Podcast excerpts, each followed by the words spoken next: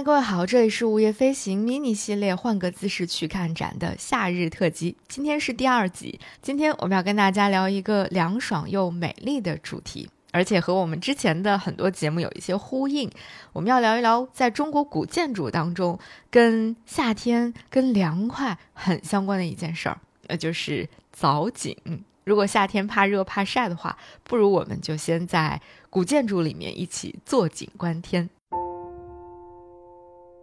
那什么叫藻井呢？如果你听过我们之前节目的话，或者你是一个仿古爱好者，你自然会对这个概念不陌生。说的直白一点，或者更容易理解一点的话，你就把它可以近似理解成它是一个非常高级的天花板造型吧。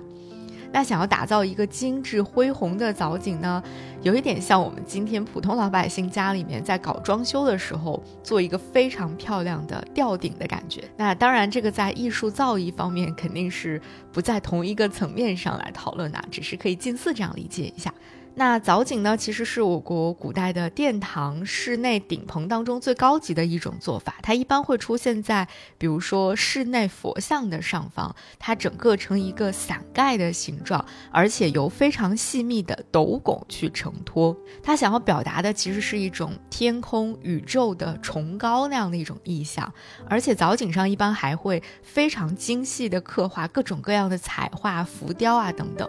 我们常见的藻井呢，主要包括比如说方形的藻井、矩形的藻井、八角形藻井和圆形的藻井。那其实藻井的出现已经由来已久了，早在2000多年前的汉代墓室的顶上就已经出现了藻井的装饰，只不过在当时还没有像现在我们看到的后面的那些藻井要用这种非常复杂的木构来对它进行一种装饰。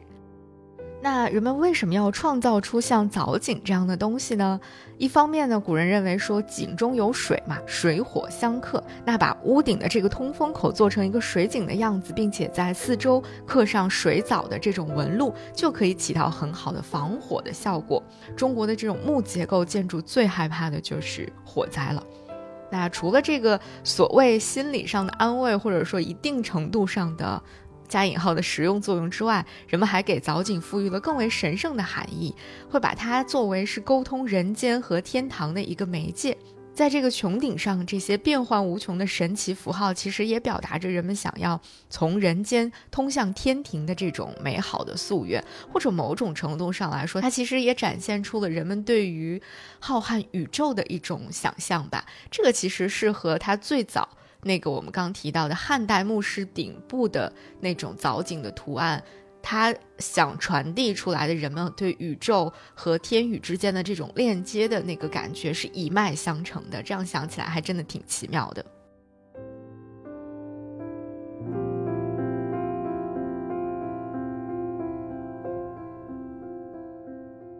那让藻井成为一门越来越迷人的艺术，并且开始广泛的被人们接受和使用的人是谁呢？这其实没有一个非常明确的某一个人啊，这可能更多的是要归功于北魏时期开凿了云冈石窟以及龙门石窟的各位匠人师傅们了。他们开始在石窟的顶部去打造石雕的莲花造型，而后来到了宋代的时候呢，著名的建筑典籍我们已经在之前的很多节目当中提到过无数次的《营造法式》，在那本书当中，藻井已经发展的可以说是极尽精巧和富丽堂皇了。那今天我们重点要去看到的这2个传奇的藻井呢，更妙的是它竟然出自同一座寺庙，而且这座寺庙我们也曾经在午夜飞行的节目当中跟大家一起通过声音在某一个夏天美好的夜晚去漫游过一次。这个寺庙就是智化寺。那在智化寺当中，我们现在在它的藏殿里面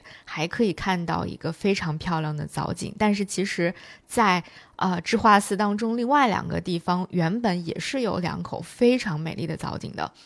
只不过现在我们想要看到它们只能去美国的2座不同的美术馆了，一座是费城艺术博物馆，一座就是纳尔逊艾金斯博物馆。那我们现在就通过声音通过图片去看看这2个身在异国他乡的美丽的智化寺藻井吧。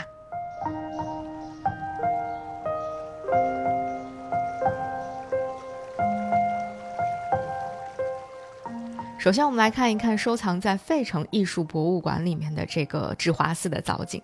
这口藻井呢，它原本所处的位置是在智化寺的智化殿。这个藻井它是一个斗八式的平面方形，打造这个藻井选用的可是上等的楠木雕刻而成的，光是这个井框它外面的这个长度就达到了 4.35 米，它的内边长也有4米的这个距离，能够感受到它的规模之大了吧。它的四角呢用枝条区隔成了一个八角形，然后就这样层层叠叠构成了一个非常结构精巧的藻井。而且最引人注目的当然就是盘踞在中间的那只非常矫健粗壮的团龙了。这条龙可以看到它盘绕垂首，俯视向下，正好跟你抬头向上的这个眼神是可以完美对上的，这样的一种感觉，那种所谓的压迫感，还有一种震慑力和杀伤力，简直就是满格，拉到满格了。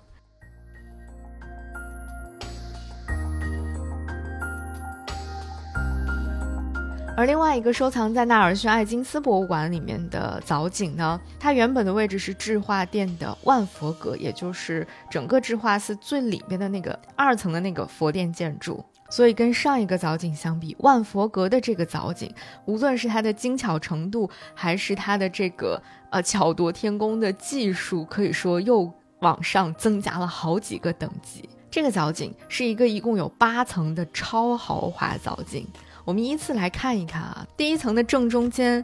我们同样可以看到一个非常具有震撼力的团龙的雕刻，上面刻有龙云盘绕、盘龙衔珠这样的一个图案。第2层呢很奇妙，是一圈7彩的斗拱雕饰，以此来代替这个斗八造型的这个藻井的8个角，它用高20公分的这种枝条来托住整个的下板和斗拱。而到了第3层呢，是8块斜板，在这个8块斜板上面雕刻着像升龙、降龙和卷云这种图案，它兼具了一种雄健和流畅之美。那到了第4层的时候呢，是一个在内8角的内侧雕刻着一些卷云的莲瓣，再向下再向外，你会看到有像三角形、菱形这样的装饰，还有一些像什么云纹啊，还有这个蝙蝠啊等等，这样一些象征着美好寓意的各种各样的造型装饰。而且这些装饰都是立粉贴金的工艺来进行制作的，所以处处都是 bling bling 闪着光的。这还没完，继续往下你会看到第5层，第5层是条形的云龙和云水的雕刻。第6层我觉得是最神奇的部分，它在这个第6层是象征着天庭世界的天宫楼阁的木质模型，你会看到非常细细密密的这种木质的小结构来雕刻出了微型的天庭世界。而第7层呢又是这个卷云卷水的雕刻，第8层就是放置藻井的那个佛龛了。那这样的一个高达8层的藻井，真的是可以被称为藻井中的顶级井了。以上的这2口井呢，都在美国，我们没有办法马上立刻亲眼看到它，但是呢，就像我们之前在节目当中也说过的，在智化寺里面还有仅剩的那个第3口藻井，有兴趣的话，大家就赶紧去东城区的陆米仓胡同5号的智化寺里去好好的看一看它吧，或者也欢迎你去回听我们那期夜游智化寺的节目。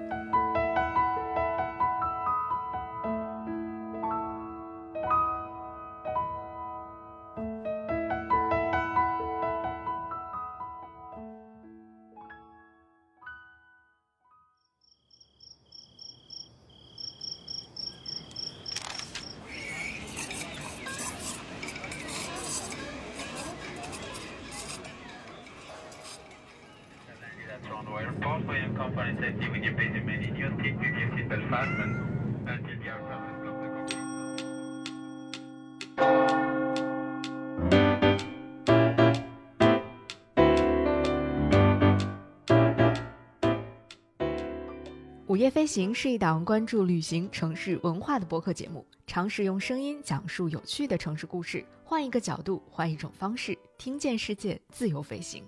本节目由 Marcus Media 制作出品，欢迎你在苹果 Podcast、小宇宙、喜马拉雅、网易云音乐、QQ 音乐等平台搜索午夜飞行订阅收听。你也可以搜索午夜飞行的微博、微信公众号等社交平台账号，了解更多节目背后的人和故事。现在我们也有属于听友们的飞行基地了，欢迎你在节目说明里查看入群方式，与更多听友一起快乐飞行。同时我们也欢迎有意向的品牌赞助支持这档节目，一起让世界变得更有趣一点。合作联系可发送邮件至 hello@marcusmedia.com。